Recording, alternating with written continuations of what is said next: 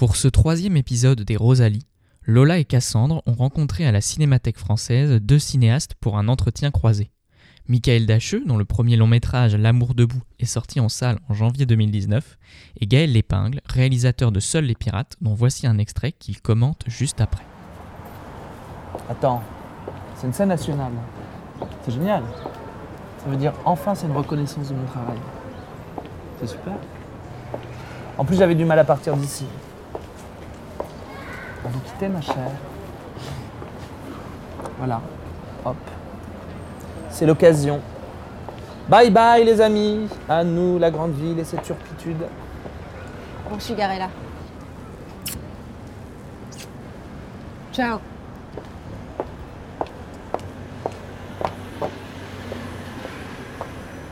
Émilie et Géraud se revirent une fin d'après-midi, alors qu'elle traversait la rue. Émilie aperçut Géraud. Elle hésita un instant à accélérer le pas pour éviter une entrevue qui aurait pu s'avérer délicate. Elle n'en fit rien. Elle l'appela. Ils échangèrent des nouvelles. Géraud lui apprit qu'il avait décidé de reprendre sa pièce, de la jouer une date dans son petit théâtre. J'ai choisi cet extrait parce que donc euh, je plutôt vers la fin du film. C'est le moment où donc le personnage principal qui s'appelle Géraud et qui donc tient un petit euh, un petit théâtre en préfabriqué euh, aux confins de la de la ville, euh, qui est euh, situé voilà en face d'un château d'eau. Il il y a des jardins ouvriers, etc. Un périphérique juste derrière. Et pour moi c'est un peu le c'est le cœur du film. C'est même presque en fait son point de départ en fait. C'est-à-dire que c'est en fait donc le personnage est, inspiré de son interprète Ludovic Douard qui, donc dans l'agglomération orléanaise, a, effectivement ce théâtre-là. Et euh, c'est vraiment le. hum, Oui, c'est le point de départ. C'est-à-dire que c'est voyant ce qui se passait, cette façon de s'organiser, de, sans subvention, sans aide, euh, de, de façon euh, euh, très. euh, Enfin, en système D, presque des fois, c'est du. Enfin, hum, presque du troc d'ailleurs. Enfin, c'est des, bon, c'est des systèmes voilà, de, de, de- de- d'organisation euh, complètement à côté. Et ça m'intéressait vraiment de, de filmer tous ces va-et-vient, ces gens qui arrivent comme ça. Il y a des cours de djembé, il y a, des, des fois, il y a des, oui, il y, a, il y, des, avait des ouvriers ou des, gens qui travaillaient à côté qui, passaient, il y avait des amis qui passent, etc., qui, qui donnent un coup de main, etc. Et c'était comme une petite utopie comme ça d'un- d'une communauté qui a été l'origine vraiment de, mon désir de filmer euh, Ludovic et son théâtre. Après, ce qui y a, c'est que très vite, en fait, euh, Ludovic est, tombé malade euh, et ça a infléchi comme beaucoup le, cours du film puisqu'il a perdu sa voix. Il a eu un cancer de la gorge, il a perdu sa voix. Donc on a intégré ça au, scénario. Mais et puis il y a eu, pareil, c'était pas prévu, il euh, euh, expulsé de son théâtre. Alors, euh, à l'époque où on tournait, il n'était pas encore expulsé. Il, a- été expulsé deux mois après la fin du tournage. Mais c'est vrai que du coup, c'est devenu quelque chose de beaucoup plus en danger que ce qui était prévu, en fait. Et c'est pour ça que cette scène se retrouve plutôt à la fin du film, comme un petit moment où oh, ils arrivent à se réunir quand même, malgré tout, comme ça, qui est un moment un peu arraché quand même à la l'adversité, et qui prend, oui, pour moi, vraiment une, épaisseur, comme ça, une, force que, que, que j'avais pas forcément imaginé comme ça au départ. Et donc on voit, euh, donc il y, a- Nadine qui vient l'aider, etc. Il y a, Blaise, le, grand jeune homme noir aussi, qui est, là, qui, donne, euh, qui, passe. Et il y a un mélange de un peu de tout dans cette scène. C'est pour ça que je l'aime bien. C'est qu'il y a du documentaire puisqu'on voit Nadine qui parle devant les jardins ouvriers de ses souvenirs euh, à elle quand elle était petite. Ça c'est une, scène totalement documentaire. Euh, mais ça peut aussi aller sur des procédés, des dispositifs beaucoup plus fabriqués, en particulier les voix off, hein, puisque là un moment donné où les, où les personnages dits secondaires euh, se mettent à parler en voix off et à décrire la, la- un peu où la, la situation. Donc euh, voilà, moi c'est un, c'est un- c'est une scène moi qui me tient beaucoup, euh, beaucoup à cœur et qui résume pour moi vraiment le- le- l'esprit du film et sa vocation. Et c'est intéressant ce que tu dis parce que euh, sur les dispositifs, c'est justement euh, la scène où, où ils sont les plus, les plus visibles, où effectivement, euh, on a, je ne crois pas qu'il y avait eu de, de voix off avant. Euh, et, euh, et en plus, tu parles de voix off, mais la première voix off, elle est, elle est in en vrai. Oui, puisqu'en fait, juste avant, effectivement, il y a un des personnages qui se met à s'adresser à la caméra pour raconter un peu où on en est dans les histoires des personnages, en particulier dans l'histoire d'amour entre Giraud et donc la, la, la, la- la jeune femme qui travaillait à la mairie. euh. C'est Madame Jouve. C'est un peu Madame Jouve de, de, de la femme d'à côté, effectivement. Sauf que là, ça arrive sans prévenir en plein milieu du film, et jusqu'ici, c'est effectivement un dispositif qui n'a jamais été éprouvé. Mais euh, c'est pour moi le, po- le point de départ quand même de ce qui prend corps comme collectif, puisque un- cette question du collectif, elle est, développée par ailleurs euh, avant dans le film sur les histoires d'urbanisme, etc. Mais elle est jamais vraiment montrée. Et c'est le seul moment du film où elle est donnée à éprouver au spectateur. Bah, moi, c'est vrai que dans cette scène, ce que je retrouve aussi, qu'on trouve dans, tes autres films, bah, surtout dans Julien et euh, Une jolie vallée, c'est vraiment ce côté, effectivement, se retrouver autour d'un lieu, en dehors de Paris, parce qu'en fait, euh, tous les films que j'ai vus de toi, effectivement, ils sont, ils sont très ancrés sur un territoire, et ça, c'est assez beau, en fait. C'est ça qui est très touchant, en fait, c'est ce, ce- cette frontière entre l'amateurisme et, euh, et ce que ça peut provoquer. Et euh, moi, c'est ce qui me touche beaucoup euh, dans tes films. Bah, merci. Mais c'est marrant parce que donc euh, euh, l'atelier que donne euh, Michael Dacheux à, à Paris 7, euh, c'est donc des lieux en quête de fiction, c'est ça? Mhm. Voilà. Et c'est donc beaucoup sur la, sur la- question de, de la visite ou de comment un lieu, enfin on, parlera peut-être mieux que moi, mais comment un lieu donne, peut, peut, peut donner envie comme ça d'une histoire. Et je, enfin, moi c'est vrai que sur, sur les films que, que tu as cités, c'est beaucoup beaucoup ça, hein, effectivement. hein. c'est en tout cas beaucoup pour Julien, c'est les pirates. Sur Une jolie vallée, c'est un peu différent parce qu'il y avait vraiment une chorale dans un village précis qui existait. hein, euh, et c'est d'abord la rencontre avec la chorale qui a qui a qui m'a donné envie de, de, de m'installer là. Et alors après, effectivement, c'est une exploration du territoire, euh, mais à partir d'une rencontre, on va dire. Alors que là, c'est vrai que ce, ce, euh, territoire dans Seuls les pirates est, un- sujet. C'est un vrai, c'est une, vraie question qui est posée au paysage.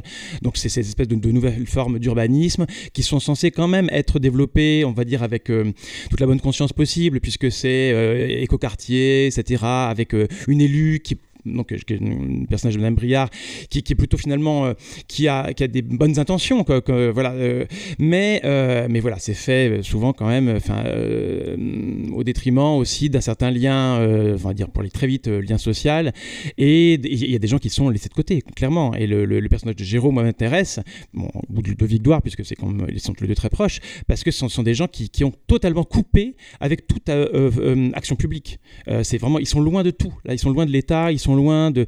Et euh, voilà, ça, ça pose une question, vraiment, qui mais qui est une question qui est une question de cinéma et qui peut effectivement se, se tra- se traiter par le, oui, par le paysage, par, les- par, le plan.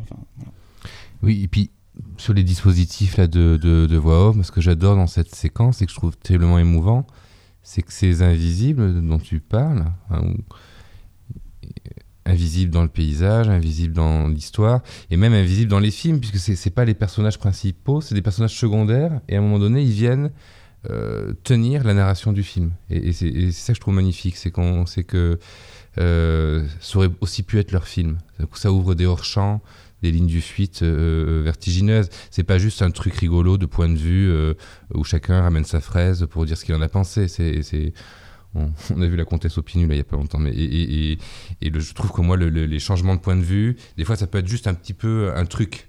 Et là c'est pas ça, c'est qu'ils ils viennent former un chœur, un peu comme au théâtre, euh, de témoins, et où en même temps chacun a vécu aussi sa vie de personnage, mais le film n'a pas pu, parce que c'est impossible, regarder de la même façon tout le monde. Et là, ils viennent euh, euh, prendre possession du film, voilà, en, le faisant avancer de façon extrêmement euh, dynamique par ce, ce procédé de voix off. Il y a des gens que ça met à distance. hein, la question de la voix off, elle est compliquée aujourd'hui. Euh, autant dans les années 60, c'était quelque chose qui était euh, acquis. Là, aujourd'hui, malheureusement, il y a des gens qui me disent Ah, c'est dommage, ce moment-là, c'est c'est un moment plus compliqué pour moi parce que ça, ça me met à distance des personnages.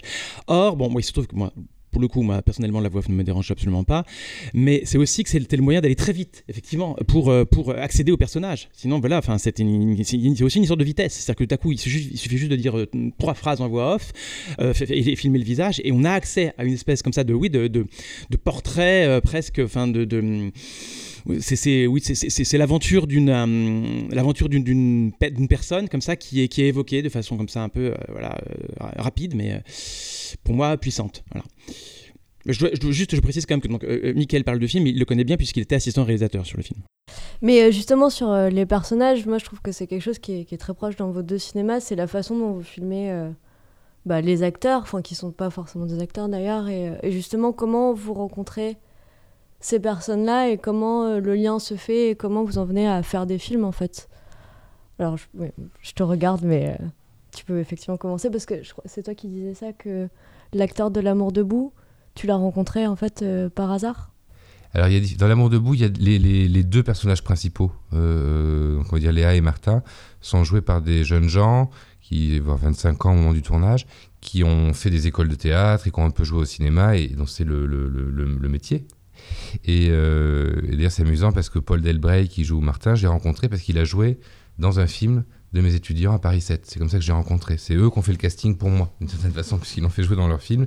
J'avais trouvé super. Et, après, je l'ai appelé l'année d'après, quand j'ai décidé de faire L'amour debout. Euh, Adèle Sèche, qui joue Léa, ben, je l'ai rencontré dans le film de Gaël. Euh, il avait fait un documentaire sur un cinéaste qui s'appelle Guy Gilles, euh, il y a 10 ans. Voilà, et Adèle était toute petite. Elle avait 17 ans. Et, et, donc, voilà, c'est avec le, souvenir de, de, de ce film-là que, que, que, je l'ai appelé pour faire Léa. Et donc, après, il y a des acteurs euh, chevronnés, euh, on va dire, euh, Pascal Cerveau et Françoise Lebrun. Et puis, il y a plein d'acteurs, sinon, on ne sait pas le métier dans la vie, et qui viennent dans le film, dans L'amour debout, faire la même activité que celle qu'ils ont dans la vie. C'est-à-dire qu'effectivement, le jeune homme au, Palais de la Découverte, c'est vraiment un thésard en physique qui fait des tutorats et, des, et, des, exposés, des conférences au Palais de la Découverte. C'est comme ça que je l'ai rencontré, en emmenant un petit garçon euh, voir cet exposé au, Palais de la Découverte. La jeune fille hôtesse de l'air, elle est vraiment hôtesse de l'air. Euh, le compositeur est vraiment compositeur. Voilà. ils viennent faire un peu de cinéma avec nous, mais euh, l'idée c'était de les filmer tels qu'ils sont. Alors il y a toujours un jeu, un jeu au sens du terme, c'est-à-dire qu'il y a une, de l'espace et on s'amuse. entre ce qu'ils sont dans la vie et ce qu'ils sont dans le film, évidemment ils ne portent pas les mêmes affects, les mêmes relations euh, dans, le film que ce qu'ils ont dans la vie. Ça, ça ne me regarde pas, c'est autre chose. Mais euh, en tout cas, voilà, je les ai pris pour leur phrasé, pour euh, leur type de voix, de gestes, et ça m'intéressait que ce soit des, des amateurs, comme on dit. Mais du coup, toi, euh, Gaël euh, euh, C'est assez proche aussi. Hein. Jusqu'ici, j'ai travaillé souvent soit avec des amateurs, soit avec des amis.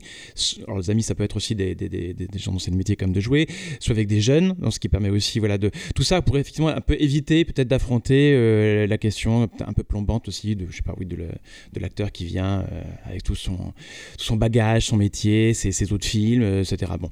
En plus, moi, c'est con aussi, aussi d'être quand même assez cinéphile bizarrement me donne pas très envie en fait de filmer euh, des acteurs en fait qui, euh, parce que le, qui, qui, ont joué dans, des films que j'aime parce qu'ils sont tellement pour moi enfin puissants dans, dans, ces films que j'aime que du coup ben voilà je préfère euh, les, laisser là où ils sont mais oui enfin après bon c'est aussi un goût c'est que j'aime ça l'amateurisme ça, ça très très émouvant enfin c'est c'est presque le sujet de, mon film d'une jolie vallée hein. c'est c'est comment effectivement avec toute la, la, la force de leur de leur de leur implication de leur, euh, de, leur volonté, puisque donc ce sont des, c'est une chorale qui joue les trois mousquetaires euh, en, en les chantant. Euh, ils se fichent éperdument de, d'être ridicule ou je sais pas quoi. Enfin, c'est vraiment. Puis la voix, enfin, c'est, chanter, c'est dur, c'est, être nu. Hein, c'est vraiment, c'est donc, c'est pas rien. C'est pas parce qu'il y, y, a les acteurs amateurs, il y a les, on peut dire, mais le chant, c'est quand même très particulier. Et là, effectivement, des amateurs qui chantent, moi, je trouve ça, ça magnifique. Ça me, c'est, euh, bah, tout, tout sur l'accident, sur la faille, etc. Ça, je trouve que ça révèle énormément les, ça révèle les gens, quoi. C'est, donc oui, c'est, sûr que moi, c'est un goût aussi euh, pour ça. Et puis on voit les gens dans Une jolie vallée, euh, le film de Gaël. On voit aussi les gens s'inventer eux-mêmes. je trouve que le, le, le, chant, la partition qu'il leur proposé, le le contrat aussi de venir faire ce film et de chanter comme ça dans la rue, dans leurs intérieurs, dans la salle des fêtes, etc. pour la caméra. C'est une façon de, on ne sait comment dire, de s'inventer une autre identité totalement créée euh, pour le cinéma, pour la fiction. Il y a, je trouve qu'il y a un pouvoir de d'invention extrêmement fort. De réinvention de soi, oui. Voilà, où les gens ne sont pas cantonnés à la petite identité euh, sociale, quoi. Il, ça devient quelque chose de beaucoup plus euh, vaste, ouvert.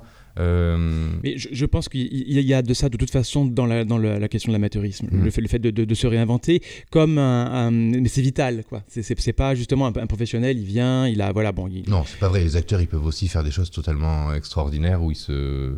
Malène Dietrich, elle n'arrête pas de s'inventer, mais mais c'est pas. Je sais pas, c'est pas pareil. Non, non, je pense quand même que c'est un métier. Comme c'est un, c'est un Hmm. métier, elle est payée euh, le soir, euh, tu vois, je sais pas, non, non, je pense que. euh, enfin, j'en sais rien, je la connais pas, je sais pas, vais pas parler avec elle. Si, je pense qu'elle était payée le soir, Marlène. euh, je pense qu'il n'y avait pas de souci. Non, je sais pas. En tout cas, moi, il, me semble quand même qu'il y, a- qu'il y a quelque chose. Alors, non, mais t'as raison de me reprendre parce qu'il faudrait réussir à préciser ça. Qu'est-ce qui fait qu'il y a, hum, il y a une espèce de, de, de ferveur et de. Enfin, plus que de la ferveur, de. hum, Quelque chose qui se joue comme ça chez, l'amateur, qui, euh, qui peut être une question de. hum, oui, non, effectivement, peut-être que. Oui, je sais pas. Dans vos films tous les deux, il y a aussi euh, le fait qu'il soit amateur, ça permet aussi une écriture différente par rapport à la personne que c'est, plus que si vous travailliez uniquement avec des professionnels où il y a un scénario euh, où lui il va faire tel métier dans ce film, alors que là justement il y a aussi une implication euh, autre. euh, Non, mais peut- peut-être qu'en fait, ce que je n'arrivais pas à trouver, mais c'est ce que dit finalement la, hum, l'institutrice à la fin d'une jolie vallée, en fait, quand elle parle du travail salarié. Et qu'elle dit quand même que voilà, chacun a son travail salarié. On a peut-être rêvé de faire autre chose, mais finalement, on a le travail qu'on a. Et que à côté, et c'est vraiment ce qui, ce qui- nous réunit, c'est, mais c'est voilà, c'est autre chose. C'est pas, c'est pas la vie euh, salariée. C'est cette chose, c'est ce qui, alors qui peut être une passion, qui peut être bon, voilà. Et c'est ça peut-être qui me touche effectivement, c'est que peut-être que la, vie a fait qu'on n'a pas pu faire ce qu'on voulait et que la pratique amateur permet de se réinventer malgré tout. Voilà, c'est ce malgré tout peut-être qui me touche, et c'est peut-être ça que effectivement, alors qu'un comédien professionnel, il a pu faire finalement ce qu'il voulait, ou enfin même s'il l'a fait par accident à un moment donné, voilà, il fait vraiment ça, c'est son métier. Ce que j'adore, moi aussi, c'est quand ça se. Ça dépend des films, hein, mais euh, c'est que ça puisse se mélanger. Déjà, je pense que c'est pas le même risque et la même euh, tension dans le plan. Parce qu'il peut y avoir un risque de- d'accident. Enfin, c'est comme travailler avec euh, des enfants ou des animaux. Enfin, non pas que les amateurs soient des enfants ou des animaux, mais il y a quelque chose qui n'a. euh, on peut pas se reposer sur les mêmes euh, prérequis techniques. Donc, je pense que pour l'acteur professionnel aussi, y y a- c'est intéressant de travailler avec des, amateurs. Et après, ça dépend des projets et qu'est-ce qu'on veut faire. Moi, ce qui me bouleverse à chaque fois, c'est comment les plans, ce qu'on enregistre, nous renseignent un peu sur toutes les possibilités de l'être humain. Et les acteurs, c'est leur métier. Et on devrait davantage voir ça d'ailleurs au cinéma, que de, de- voir à quel point euh, tout ce que peut un corps. Et, je trouve que moi, le cinéma est un peu pauvre souvent, ça manque d'excentricité, mais c'est pas l'excentricité pour être, euh, euh, pour être rigolo, c'est l'excentricité pour montrer toutes les forces, les ouvertures, les potentialités de ce que peuvent les êtres humains, tous ces inattendus là. Et, et, hum, donc c'est pour ça qu'il y a des acteurs, mais même des acteurs de théâtre, qui sont bouleversants parce qu'ils ils- ils ont une maîtrise de l'outil qui fait que, que, que on, on assiste à, à, à chaque fois des choses très très uniques, ce qui se passe devant la caméra. Et, et l'amateur, c'est plus peut-être à son insu. Voilà, euh, les choses arrivent peut-être davantage par accident, c'est c'est moins maîtrisé. Enfin, voilà. Et des fois, il faut Mm. que ce soit un acteur professionnel, par exemple. Euh, là, moi, j'ai vu le dernier film de, de, de Desplechin. Il y a des trucs que j'adore dans le film, et notamment parce qu'il y a des amateurs et, qui font le- le- les flics, c'est des flics, les mauvais garçons, c'est mauvais garçons. Et il y a Léa Seydoux et euh, Sarah Forestier, et elles viennent, je trouve, comme euh, euh, prendre en charge des destins qui ne pourraient pas être vus autrement que par, elles, par leur truchement, parce que c'est des actrices. Et c'est comme si elles se mettaient au service de ces invisibles. Et, c'est aussi leur métier d'actrice que de faire ça. Et ça, je trouve ça très beau. Euh, donc voilà, c'est un jeu aussi Oui. euh, pour nous, euh, euh, réalisateurs, de travailler avec toutes ces personnes, finalement, quand on est sur un plateau, après c'est des personnes, et, et qui viennent faire des choses devant la caméra. Oui, non, mais moi aussi, c'est vrai que je, je suis, je suis impressionné par le, le savoir-faire des, des- des- des comédiens professionnels, mais on peut aussi être comédien professionnel et avoir des fragilités d'amateur. Moi, je sais que les, les, les perso- les- souvent, je suis très touché, par exemple, par des acteurs qui sont appliqués. Mm. Qui, qui s'appliquaient, que ça se voit. Ils n'ont pas réussi à gommer cette application. Moi, ça me touche.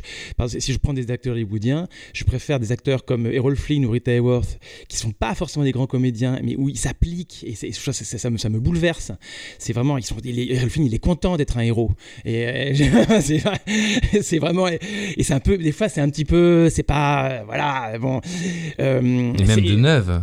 Ou même d'une certaine manière de. Après, bon, Deneuve, elle a quand même un métier maintenant qui est quand même. euh, elle a du métier, mais à chaque fois, on a l'impression que c'est pas, ça va pas forcément de soi. Enfin, il y a quelque chose que tu as l'impression qu'elle, elle, euh, elle fait vraiment les choses en faisant attention. bah, elle a pas fait théâtre, elle a pas de formation de comédienne, c'est sûr. Mais oui, et du coup, euh, bah, vu qu'on parle des acteurs, euh, pourquoi ce choix de Françoise Lebrun en fait dans L'amour debout? Ça raconte l'histoire d'un personnage qui décide de, s'installer à Paris et qui veut faire des films, ce qui est le, lot de plein de gens. Euh, et d'ailleurs, je me disais, voilà, c'est- tellement ordinaire en fait que ça, vaut le coup d'être raconté euh, et, de voir aussi comment c'est euh, contemporain, enfin comment ça se passe aujourd'hui. Je trouvais qu'il y avait cette nécessité là. Et donc, c'était pour moi logique, euh, si on pousse un petit peu les, les- les- la logique du personnage, et ben, qu'ils se mettent à rencontrer une actrice et que ce soit une vraie euh, expérience, une première fois, et que ça va pas de soi. Voilà, c'est quelqu'un, le, le- le personnage de, de Martin, qui, euh, déjà, qui n'est pas parisien, qui euh, ne vient pas d'un milieu socioculturel où il a l'habitude, il a l'habitude de fréquenter des gens euh, euh, du monde de l'art ou même de l'édition ou du journalisme, etc. Enfin, je, pense que ça se voit, ne serait-ce que dans son corps. C'est aussi pour ça que j'ai choisi Paul Delbray, quelque chose de très ancré, terrien hum, et d'un peu maladroit. Et donc je me suis dit, c'est intéressant, mais presque de manière ethnographique, que de montrer cette rencontre avec une actrice qui plus est euh, associée à un film euh, mythique qui est La Maman et la Putain. Voilà. Bon. Euh, il se trouve que par ailleurs, je connaissais Françoise Lebrun, on, avait travaillé ensemble sur, sur le départ, puisque on, était partis quelques jours ensemble pour répéter avec les comédiens, et j'avais demandé de, de, de, de m'aider, enfin d'être là comme une oreille et aussi euh, euh, euh, nous faire profiter de son expérience voilà, sur, sur le travail du texte. Et puis, et donc je l'avais rencontrée parce qu'elle faisait une voix dans un film de Gaël, à la prisonnière du Ponto dur. Euh, et il se trouve que l'année où j'ai décidé de tourner L'amour debout, j'ai vu qu'il y avait la rétrospective Eustache.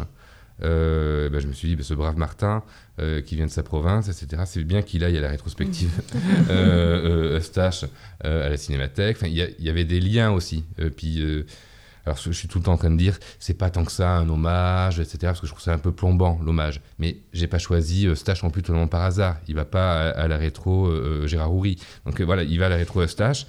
Et non, mais il y a des liens avec le, le, le ressentiment social, peut-être, euh, le, le fait que Eustache vienne du sud-ouest, voilà, et, et, euh, la honte sociale. Mm. Et qu'il aille voir la maman à la putain, ça fait jamais de mal quand on a 20 ans d'aller voir la maman à la putain, euh, voilà. et que c'est aussi une expérience et une première fois qu'il faut prendre euh, au sérieux, mais comme quelque chose de l'existence, pas de la citation ou de la référence. C'est euh, c'est des choses qui nous arrivent, un film, une expérience de spectateur. Euh, c'est pas un clin d'œil. Euh, c'est des choses qui vous ébranlent, qui, qui, qui, qui vous apprennent des choses euh, sur vous, sur le monde, donc euh, sur vos sentiments, sur euh, voilà. Et, hum, et donc il se retrouve face à Françoise Lebrun et il est un peu pâteau, il fait des gaffes et voilà. Il y avait l'idée de, de, que ça puisse aussi être comique, de partir de cette chose-là, de la prendre au sérieux et en même temps que ça puisse être, qu'il puisse y avoir une tonalité un peu comique. Et Françoise a bien voulu jouer le jeu, toujours avec cette idée d'un d'un écart. Alors elle, c'est encore le, c'est le plus flagrant puisqu'elle porte le même nom dans la vie et dans le film, ce qui n'est pas le cas pour les autres. Donc, euh, euh, donc elle joue Françoise Lebrun, Mm. mais une autre Françoise Lebrun. Oui, puis en plus, euh, dans son personnage, il y a une forme de bienveillance justement face à cette personne qui qui connaît pas le milieu et euh, De bienveillance, je la trouve quand même aussi un ah ouais peu, non moi je la trouve aussi un peu revêche, mais, mais elle a raison. Parce elle a que moi, ce que je voulais surtout pas, c'est que c'est qu'elle vienne faire la fée. hmm. Enfin, de l'utiliser comme. Euh, euh, a une voix merveilleuse, etc. De l'utiliser comme une Delphine Série, une Jeanne Tabar. Moreau, ouais, Fabienne Tabar, voilà. Et. euh, et parce que je trouve que c'est un petit peu frelaté cette figure euh, féminine qui est un peu euh, voilà une une gentille maman pour les garçons homosexuels bon donc euh, mais euh, par une sorte de ruse du scénario elle fait quand même la fée euh, euh, même à son corps défendant puisque elle lui présente euh, le, le- le- ce- le voisin d'en face voilà. Et en fait, je rebondis sur euh, ce que tu disais, Gaël, et ce que tu disais sur le personnage de Paul Delbray. C'est vrai qu'il est très terrien. Et moi, ce que je trouve beau, effectivement, dans vos deux films aussi, c'est qu'il y a une façon d'amener les corps qu'on voit pas beaucoup au cinéma dans vos, dans vos films. Et je pense notamment à, un plan dans Julien euh, où il y a juste euh, un plan fixe sur un personnage et, en fait il se tient très maladroitement comme, un, comme un adolescent en fait, mais qu'on voit pas. Et c'est très beau et euh, Paul Delbray bien sûr, donc il est, s'il est comédien, il y a, moins cette chose-là. Mais effectivement c'est quand même une, euh, un physique qu'on n'a pas l'habitude de voir et c'est vraiment des choses que je trouve assez touchantes en fait. euh. C'est- vrai que dans Julien, toute la première partie est assez mise en scène. Hein. Bon, c'est un documentaire, mais bon, quand même, euh, documentaire qui utilise des, les, moyens de la fiction. hein. La, musique de film très romanesque, la voix off, au, au- au passé simple, etc. Ou à l'imparfait, etc.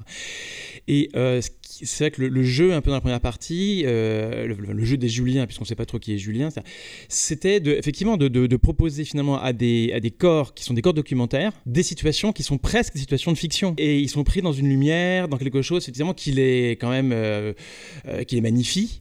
Euh, mais ils sont, ils s'arrêtent quand même des, ce que j'ai dit des corps documentaires, c'est voilà, c'est des garçons qui habitent la Beauce, qui voilà, qui, qui, par leur expression physique, je sais pas comment dire, enfin voilà, racontent quand même quelque chose de de, de, de ce qu'ils sont, de, de, leur milieu et euh, géographique, social, etc. Oui, parce que là, tu parles de documentaire avec les moyens de la fiction, et j'ai l'impression que tes fictions, c'est euh, fait avec les moyens du documentaire. Inversement, quoi, il y a un truc de, Bah, c'est un de- voilà, oui, d'aller-retour, oui, oui, euh, et, euh, et c'est justement l'impression que j'avais aussi avec le fait de travailler avec des, des amateurs, parce que, comme tu disais, t'écris par rapport à eux, en fait. Et donc, euh, dans Julien, en fait, c'est des corps comme qui font pas grand chose. Ils sont juste posés. enfin, si, ils jouent un peu au foot, ils font dansent. quelques trucs, Et- et ils dansent, ils puis dansent, quand même, ils même, dansent. Oui, oui, euh, c'est vrai quand même. Voilà. Mais euh, disons que, bon, voilà, la mise en scène est quand même très. euh, Enfin, fait beaucoup pour eux, on va dire.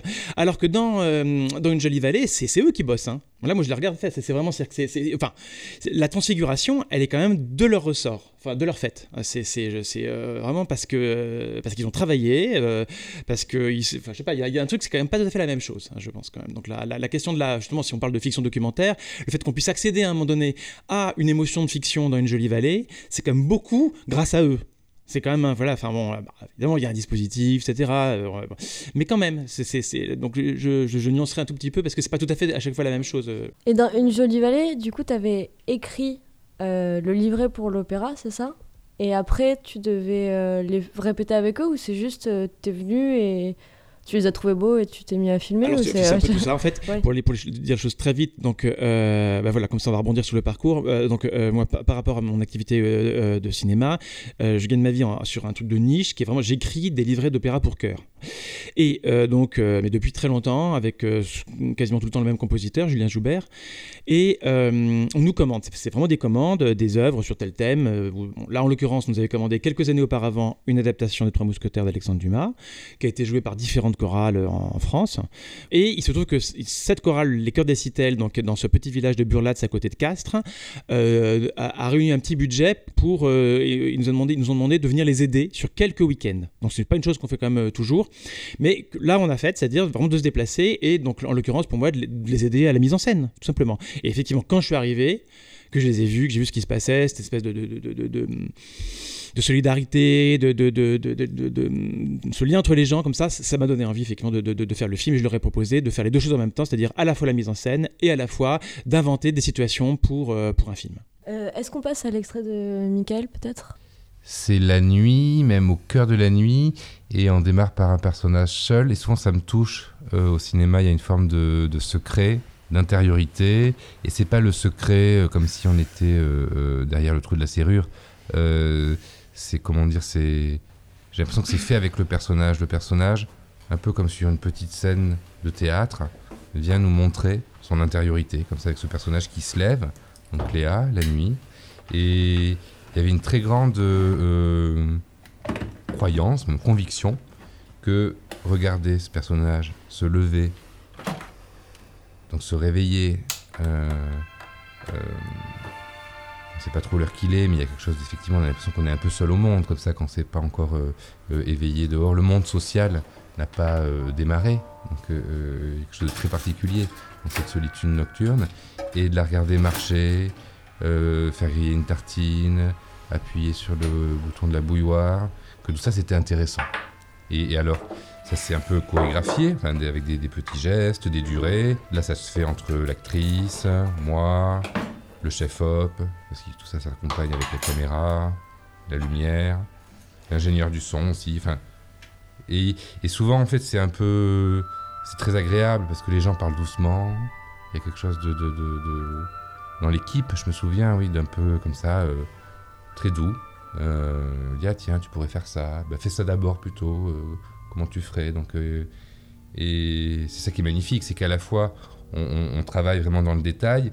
Il faut que tout ça paraisse extrêmement simple et naturel. Et, et voilà. Et j'avais en tête quand même une séquence en faisant ça, qui elle n'est pas un plan séquence, mais qui nous donne presque une idée de plan séquence. C'est dans Umberto D de Vittorio De Sica. C'est un film de 1951. Vous avez Umberto D, donc, qui est le personnage euh, euh, principal, et, et qui vit chez une logeuse où il y a une servante, une très jeune fille qu'on voit un petit peu. Et à un moment donné, le récit d'Umberto D s'arrête et on, voit le réveil de cette servante, effectivement, et qui va euh, euh, faire le café, euh, allumer une allumette, aller de la gazinière à, la, table, et, on est juste avec elle, et on la regarde, et c'est toute sa vie qu'on voit. Et cette simplicité-là, c'est aussi parce que dans Umberto D, ce qui me touche beaucoup, ça rejoint ce qu'on disait tout à l'heure, c'est aussi que c'est un personnage secondaire, et qu'à un moment donné, le film s'arrête pour regarder un personnage secondaire, et c'est toute une vie dont on ne voit qu'une page, la page d'un roman, dont on aurait pu faire un autre film, voilà, et, qui est accueilli comme ça dans le film. Moi, c'est des choses qui peuvent me, me- vraiment me bouleverser. Bon, donc là, Léa, c'est le deuxième personnage principal, hein, mais il y avait cette, voilà, cette idée que regarder quelqu'un euh, dans un rituel comme ça matinal, ça pouvait nous dire euh, euh, énormément de choses sur elle. Et puis bon, après, la fiction se réenclenche puisqu'elle appelle sa grand-mère. C'est là où elle dit qu'elle s'effondre en fait, que ça, ne va pas. Et, et elles partagent ensemble euh, euh, un morceau de musique, et donc Ma mère Loi de, de, de, de- Ravel.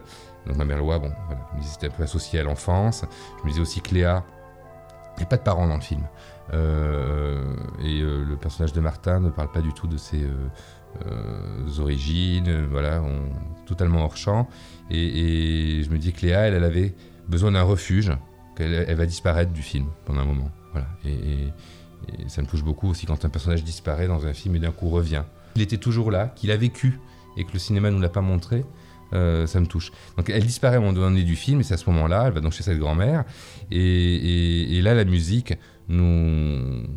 Ça c'est le cinéma, enfin c'est un truc un peu assez classique, c'est la musique qui nous amène dans la nuit, on voit quelques petites fenêtres éclairées et hop, on arrive chez Martin, on voit un lit vide et là il voit son, son colocataire du moment en train de faire cette crise de somnambulisme qu'il avait annoncé euh, euh, euh, un petit peu auparavant. Et là aussi, il y avait une très grande attention de l'équipe, comme si tous les gestes, hein, grimper cette échelle comme ça, la redescendre, cette attention-là, cette concentration-là, c'est ça qui nous guidait dans le plan, voilà. Avec la lumière, là vraiment le travail du chef-op était très, très important, parce que euh, il fallait que, l'image soit aussi un, un écran juste ces, ces- corps qui bougent comme ça très très très lentement. Euh, voilà, c'est un moment un petit peu onirique comme ça du, du, film.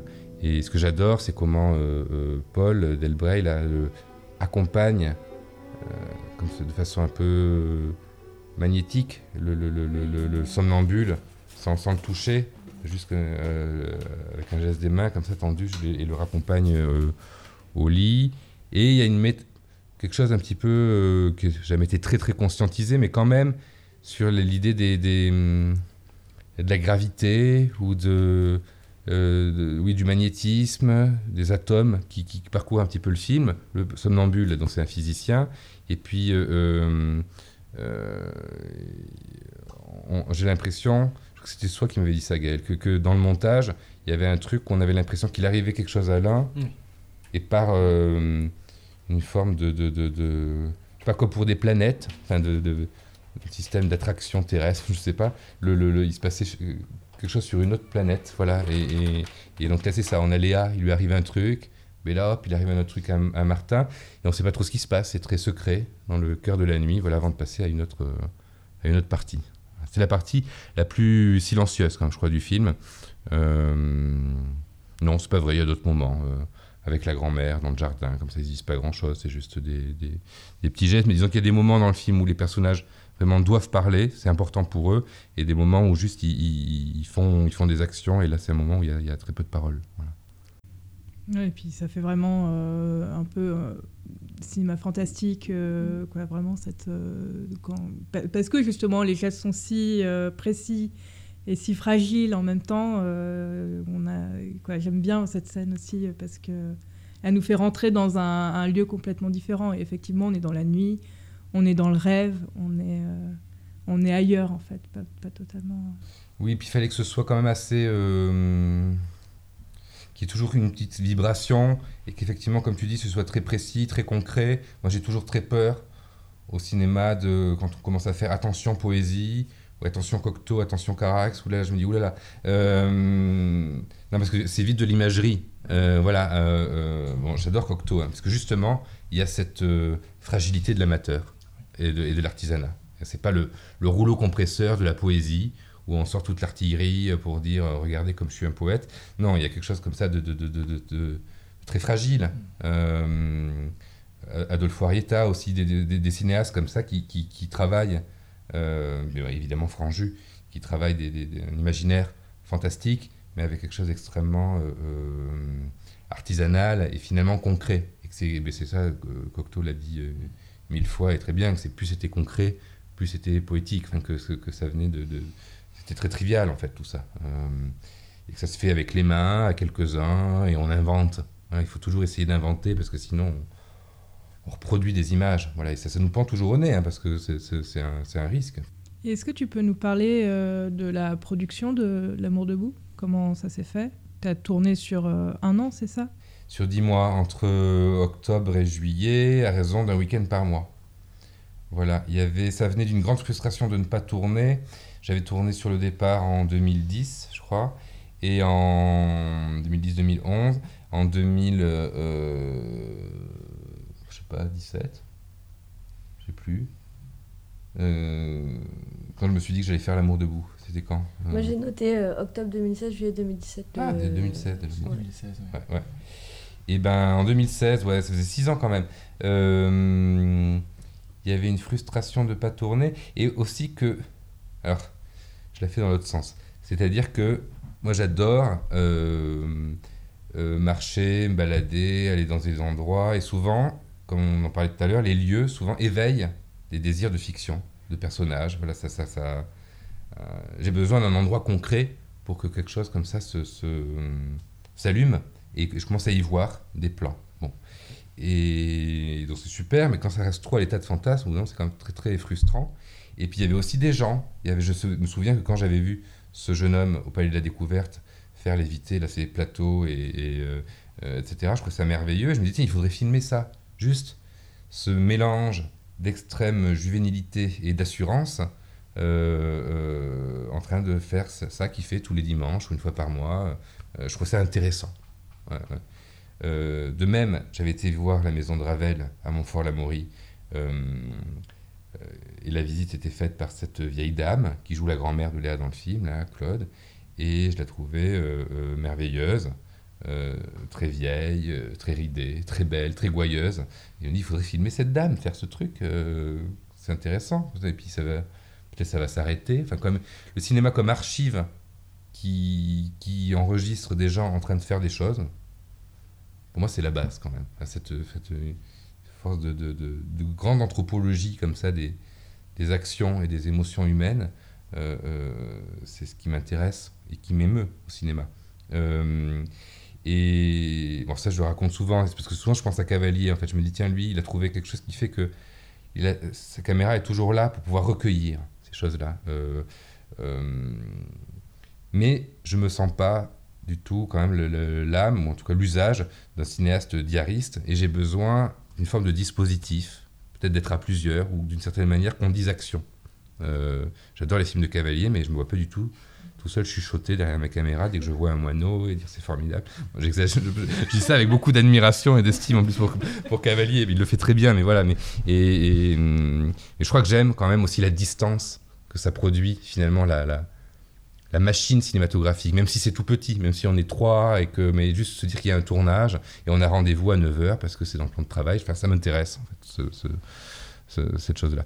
Donc, euh, euh, bon, je trouvais pas d'argent pour les différents projets que j'avais. Je me suis dit, bon, ça suffit.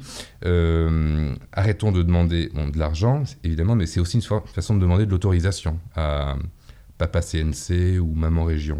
Donc, au bout d'un moment, l'autorisation, arrêtons de la demander et prenons-la.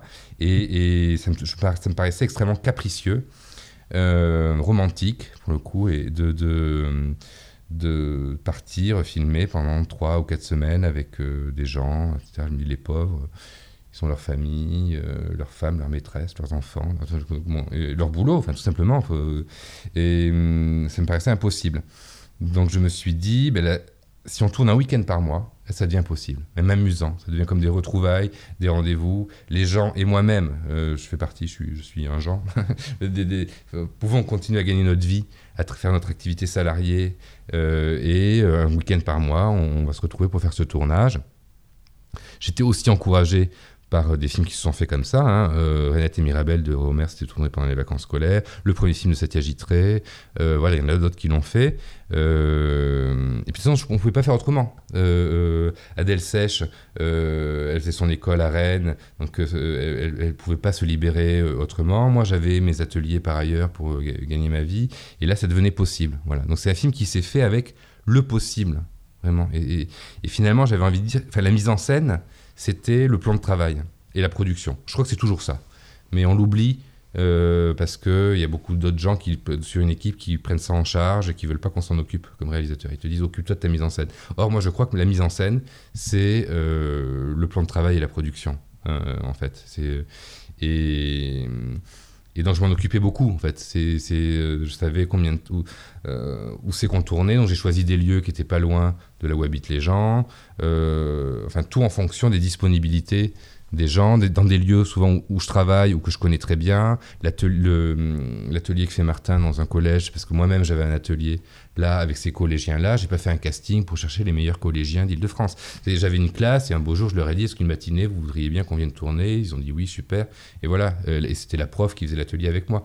Donc euh, euh, voilà, tout ça c'est fait avec les éléments que je connaissais. Voilà. Puis aussi que je suis allé chercher pour le film. Il y avait, comme les gens d'ailleurs, il y a des gens que j'ai rencontrés aussi pour le film, mais, hum, tout le monde a dit oui. Voilà, les choses se sont faites après en fonction de ces possibilités-là. Et euh, t'as eu euh, le prix du film en cours, c'est ça, à Belfort? Oui, c'est dans ça, ça nous a... donc là il n'y avait pas un sou Ouais, pour euh, tout tourner, pour tourner le film. Euh, j'ai mis de ma poche l'argent pour payer à, à manger aux gens, etc. Et j'ai commencé à monter tout seul aussi au fur et à mesure.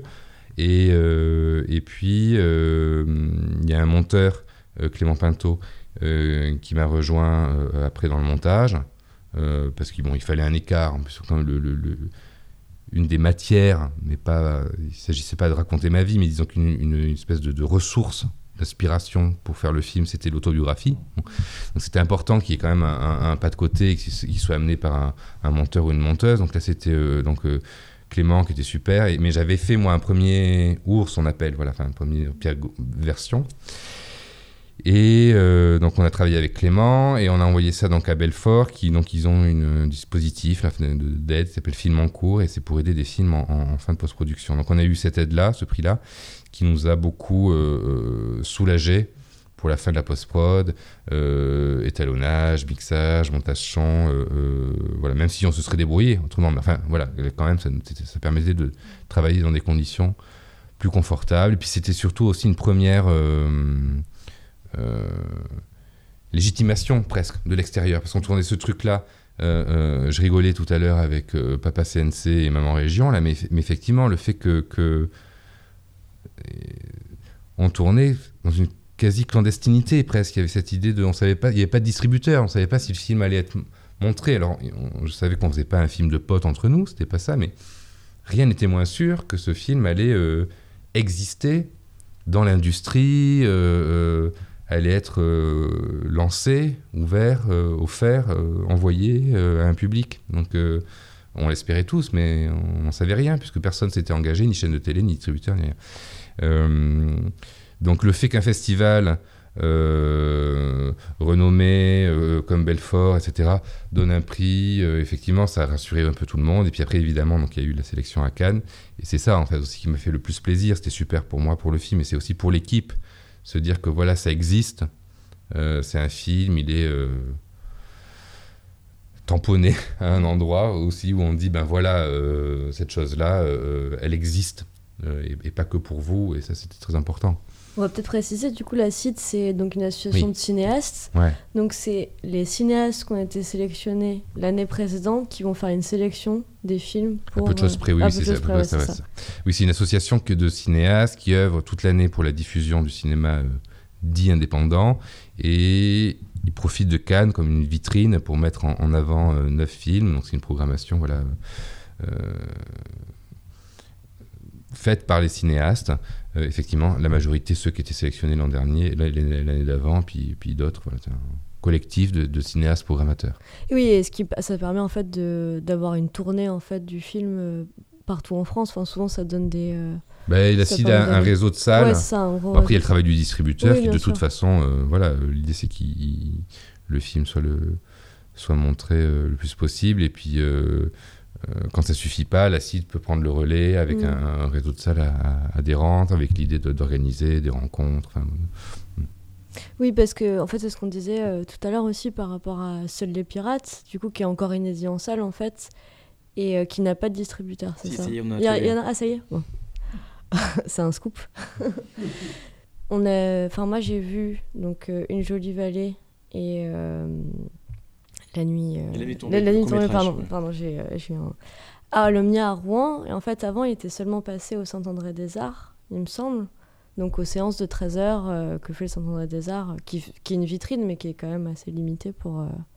Après, c'est un moyen métrage. hein, donc ouais, eu bon, D'abord, il a eu une petite Ouais. vie de festival et ensuite, donc, la, la- la sortie au Saint-André des Arbres, au sens de 13 heures pendant 15 Mm. jours, a permis quand même euh, à des, euh, pas mal de relancer quand même des, des projections en, plutôt sous forme de séances rencontres en général en province. Mm.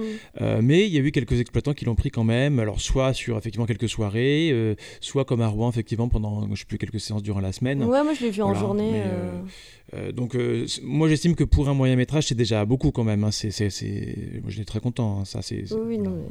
mais en fait, oui, je trouve que en fait, dans vos deux parcours, il y a vraiment euh, les festivals qui, sont, qui ont l'air très très importants, enfin, que ce soit le FID ou Brive ou Belfort, ça a été quand même des choses qui ont permis euh, de vous donner une vi- visibilité. euh.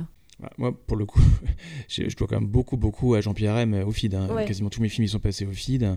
Donc, euh, c'est quand même l'endroit où, effectivement, euh, le type. C'est aussi que le type de film que je fais, effectivement, euh, enfin, correspond, je pense, à ce qu'il recherche. Mais c'est jamais gagné. Hein. C'est pas pour ça qu'il va. Enfin. D'ailleurs, je pense que le- de mes films les moins bons, il, a- les a pas pris. et Il a eu raison, je dirais pas lequel. mais, euh, mais oui, non, bien sûr, c'est important. C'est important. Et je pense que de plus en plus, de toute façon, pour ce genre de film, c'est l'endroit quand même où. euh, c'est- un bel endroit pour voir les films, quand même. C'est un endroit où les gens ont un. Je sais pas, laissent de côté un peu leur, euh, leur rythme de vie euh, normal et puis ont une disponibilité, enfin voilà, qui, euh, qui leur permet de s'intéresser à des formes, dispositifs, rythmes qui sont qui sont pas forcément ceux qu'ils ont l'habitude de, de rencontrer. Donc après, bon, c'est vrai que quand il y, a- y y la salle, là c'est formidable, l'expérience de, de, de Michael avec L'amour debout, c'est génial, hein, c'est sûr. Mais moi, mon premier film, comme une présence, était, au- a été aussi, aussi au. Et, et, et je crois vraiment que ça a été essentiel. Enfin, que ça a été comme un. C'est bête. on- enfin, en tout cas, moi, j'ai besoin de, aussi de, de, de- d'encouragement et de, de, de- une façon légitimer. Enfin, de- euh, et. et, euh, une reconnaissance et, et je suis pas sûr que j'aurais continué et rien ne me prédisposait forcément à faire du cinéma et euh, j'avais un peu l'impression que j'avais pas le droit j'avais pas le droit et, euh, et que le, film soit pris en, compétition française, mon premier film, La Commune Présence, euh, au FID, euh, c'est une exposition, c'est quelqu'un qui voit votre travail et qui dit ça vaut le coup qu'il soit montré. Et ça m'a vraiment énormément. Je ne suis pas dit que je devenais cinéaste, je ne sais pas quand est-ce qu'on devient, quand est-ce qu'on peut se dire ça socialement, puis c'était pas la question, mais, en tout cas, je me suis dit qu'il y avait quelque chose à continuer là-dedans. Ouais, donc ça a été essentiel. Puis bon, le, feed, c'est un, c'est un, endroit particulier. C'est quand même euh, euh, Jean-Pierre a été un des premiers à essayer de, de, de rechercher justement des films qui échappent à la traditionnelle répartition fiction documentaire. Bon, maintenant c'est beaucoup plus euh, courant, mais c'est un premier. Donc il y avait déjà une ligne éditoriale très forte. Et par ailleurs, c'est à Marseille au début de l'été, donc les salles sont pleines. Aussi. C'est pas toujours le cas de certains festivals un peu pointus. Euh, donc c'est aussi, oui, c'est aussi une reconnaissance tout, tout, bêtement de, savoir que le film est vu. En fait, que, bon, il y a, je sais plus, il y a deux ou trois séances, mais le, le, film est vu, alors, y compris d'ailleurs par des gens, parce qu'il y a, il y a des, pas mal de Parisiens qui descendent, etc. Donc il y a des, il y a des réseaux d'amis, de, etc. Mais c'est pas rien. C'est vrai que sur, sur ce genre de film, c'est vraiment une, c'est vraiment important. Et euh, peut-être que en fait ce que tu disais sur euh, le fait de pas te sentir légitime, en fait moi ça me rappelle euh, les, personnages de tes films, bah, notamment dans L'amour debout. Et ce que j'aime bien, j'avais vu sur le départ, je l'ai vu il y a longtemps bah, ici, et je trouvais que L'amour debout c'était un peu le contre-champ en fait du personnage de, sur le départ qui se retrouve à Paris. Et en fait ce qu'on voit pas sur le départ, ça se passe dans L'amour debout. Oui, sur le départ, ça raconte l'histoire de deux jeunes gens qui se séparent euh, à l'âge de 17 ans euh, euh, dans une ville qui est ma ville natale, où j'ai grandi, enfin où je suis né, où j'ai grandi et de laquelle je suis parti à, 18 ans, donc Mont-de-Marsan dans les Landes. Et le film se passe sur une 12-13 ans, enfin entre 17 et 30 ans, à chaque fois que celui qui est parti revient. Et, on filme à chaque fois les, retrouvailles de ces deux garçons et de, celui qui est parti, les retrouvailles aussi avec la ville et d'autres gens de la ville, voilà, les, témoins, le cœur de la ville, dont on parlait tout à l'heure. Et on ne voit jamais la vie de euh, celui qui est parti à Paris. Ça reste toujours euh, hors champ. Et effectivement, euh, L'amour debout raconte l'arrivée de celui qui est parti à, Paris. Donc évidemment, ça, poursuit d'une certaine manière, même si les deux films euh, je pense qu'ils ont des points communs, mais sont aussi très différents euh, euh, par plein d'aspects. donc oui, oui, il y, a cette idée de ce rapport, comment dire, qui n'est même pas un sujet, mais qui est comme une réalité, enfin, ce rapport problématique, donc intéressant entre la province et, Paris, est quelque chose qui m'intéresse. et, et d'ailleurs, je crois que ça irrigue beaucoup la façon dont Paris est filmé dans euh, L'amour debout, qu'il y a quand même un, il y a un regard de provincial. Ça se passe à Paris, mais euh, j'ai l'impression que ça se voit, que c'est pas évident. Et justement, on en parle, on nomme les choses. Ah tiens, euh, un nom de rue, un bâtiment, c'est quelque chose qui, qui, ne va pas de soi pour Martin et pour le film. Et on est un peu dans, dans, dans son regard. Et c'est une histoire, c'est quelque chose qui a été là, et donc c'est intéressant. Là encore une fois, c'est pas dans, l'hommage, c'est pas parce qu'il y a une plaque euh, Verlaine ou je sais pas quoi que, comment dire. Enfin, c'est pas du clin d'œil, c'est de l'existant, euh, euh, l'histoire et les les les œuvres culturelles qui sont dans le film, pour moi, c'est comme du, mobilier urbain ou des, ou des plantes. Enfin, je veux dire, c'est du réel dont les personnages se saisissent aujourd'hui. Voilà. Donc, euh, comme les personnages du film, là dans L'amour debout, travaillent, commencent à travailler, parce qu'ils sont très jeunes, dans le milieu, on va dire, socioculturel, mais de façon très très euh, précaire, avec des petits boulots, euh, c'est normal. Enfin, je me suis dit que c'était logique qu'ils parlent de cinéma, de livres, enfin voilà, parce que c'est le, Et puis, moi je trouve que dans la vie, autour de moi, il y a beaucoup de gens qui font ça. Et en fait, j'avais pas mesuré peut-être que c'était, ça pouvait prêter à malentendu, que c'était, on cite euh, une œuvre culturelle dans un film, euh, beaucoup de spectateurs se disent Ah ben tiens, c'est les goûts du réalisateur et c'est un hommage, mais c'est compliqué de sortir de ça, alors que là, c'est plutôt des personnages qui euh, se saisissent de quelque chose aujourd'hui, au présent, et qui est existant. Et, et, comme si aussi au cinéma, on ne voulait pas voir ça, parce que déjà citer une œuvre culturelle, ça, amène du référent. donc ça peut éventuellement faire sortir de, la fiction. Mais, et puis, bon, en plus, il faut pas se leurrer, je pense que tous les gens qui ont vu L'amour debout, euh, quand même, connaissent euh, Deleuze ou Eustache, ou, et, s'ils ne le connaissent pas, le film est très pédagogue avec ça, enfin, explique, etc. Donc, il y, a. Je l'espère, enfin, c'est pas du tout, en tout cas, quelque chose de tout, the happy few. Voilà, pour moi, c'était vraiment euh, montré de façon très. mais presque plate, quoi, enfin, banale, ce que c'était que, que, que rencontrer ces rues, ces films. voilà.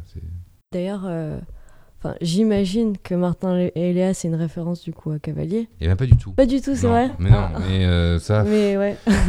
Non, mais je me suis débrouillé. Non, c'est que, que non, il s'appelait Léa et Martin. Je- euh, je- en plus, j'avais pas vu le film de Cavalier, je savais qu'il existait. Ouais. Et un beau jour, je me suis dit, ah, Martin et Léa, mince, Cavalier. Mm. Donc, euh, non, déjà, j'avais fait des progrès. Parce que dans Sur le départ, les personnages s'appellent piano et clarinette. Parce que je trouve ça toujours extrêmement arbitraire euh, que de, de- de donner un nom, d'un coup, comme ça, la, cette forme que le personnage est, est baptisé, mais pourquoi euh, Sandrine plutôt que Ginette ou je sais pas, enfin, c'est ça très très et en même temps aujourd'hui je pense que je le ferai avec beaucoup de plaisir parce que c'est une joie quand même aussi de de- de- d'aimer le personnage et donc lui lui donner un nom comme comment on choisit les vêtements avec l'acteur. Mais quand on choisit les vêtements moi c'est un peu plus concret existant Euh, et puis on y est le film est en train de se faire.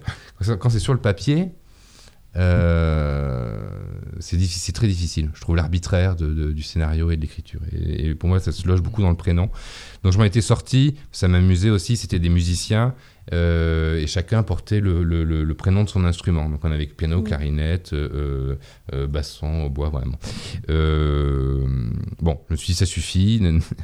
Ma haine du naturalisme, bon, c'est un peu calmé. Je me suis dit quand même, les gens ont le droit d'avoir des prénoms au cinéma. Il y a plein de films merveilleux où les gens s'appellent Pierre, donc ça suffit. Donc, donc là, il s'appelle Léa et Martin. Mais manque de bol, il y a un film de, de, de Cavalier qui s'appelle euh, Martin et Léa. Et bon, j'y avais pas pensé. Quand je l'ai, quand je l'ai vu, je, je, je trouve le film bien, mais je ne suis pas non plus complètement fan du film, mais euh, je le trouve très bien. Mais il est loin quand même du, de, de, de, de Oui, l'amour debout. Mais c'était un peu trop tard. Dans ma tête, il s'appelait déjà les Martin. Alors, S'il fallait en plus repartir, fallait. Fallait tout changer, j'ai eu la flemme. en fait. Non, mais en fait, de toute façon, j'avais pas que- remarqué avant que t'en parles Non, là maintenant, et en accolant les noms, je me suis dit, ah bah en fait, c'est forcément une référence.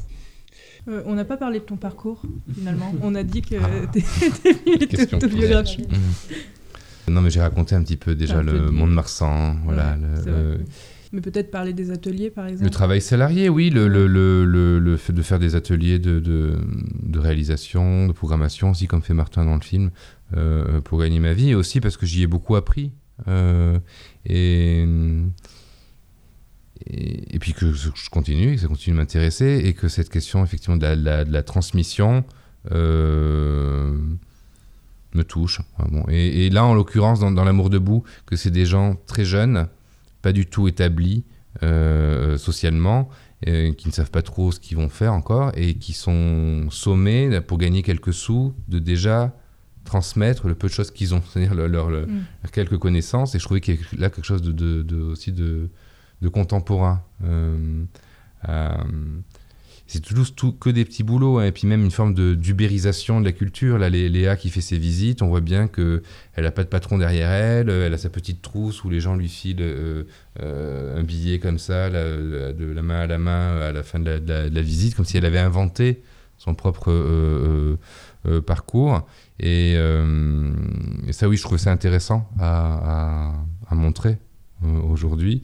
Et encore une fois, avec l'impression que c'était pas montré au cinéma. Il y avait une forme de déficit de représentation de cette euh, petite classe moyenne euh, euh, qui a fait des études, qui a lu quelques livres et comme ça, mais qui euh, n'est pas riche pour autant. Et je trouve qu'il y a un grand malentendu sociologique euh, au cinéma, c'est que euh, souvent on pense que les gens cultivés sont riches. Or, euh, c'est faux. Enfin, et, et, et que souvent aussi les gens sont assignés, les pauvres sont assignés à une place de pauvre par le scénario, de façon souvent très déterministe, et donc ils ont du mal à sortir. Et souvent les riches, c'est même pas questionné. Il y a des comédies dans des immenses appartements où l'appartenance de classe n'est même pas soulevée parce que c'est un, parce que ça va de soi. Voilà, et, je trouvais que cette classe, mais assez large, hein, euh, de- classe moyenne, euh, qui travaille voilà, dans le monde socioculturel comme ça, est peu montrée. Euh, et que comme tout milieu, c'est intéressant. Euh, c'est intéressant euh, parce qu'à l'intérieur de ça, ben, il y a des rapports de pouvoir. Moi, ça m'amuse quand le personnage de, de, Martin croise un jeune critique qui a à peu près son âge à la cinémathèque et qui se toise un petit peu. Toi, tu en es, moi, j'en suis pas. Et puis lui, il raconte ce que c'était que d'aller faire une séance en province, etc.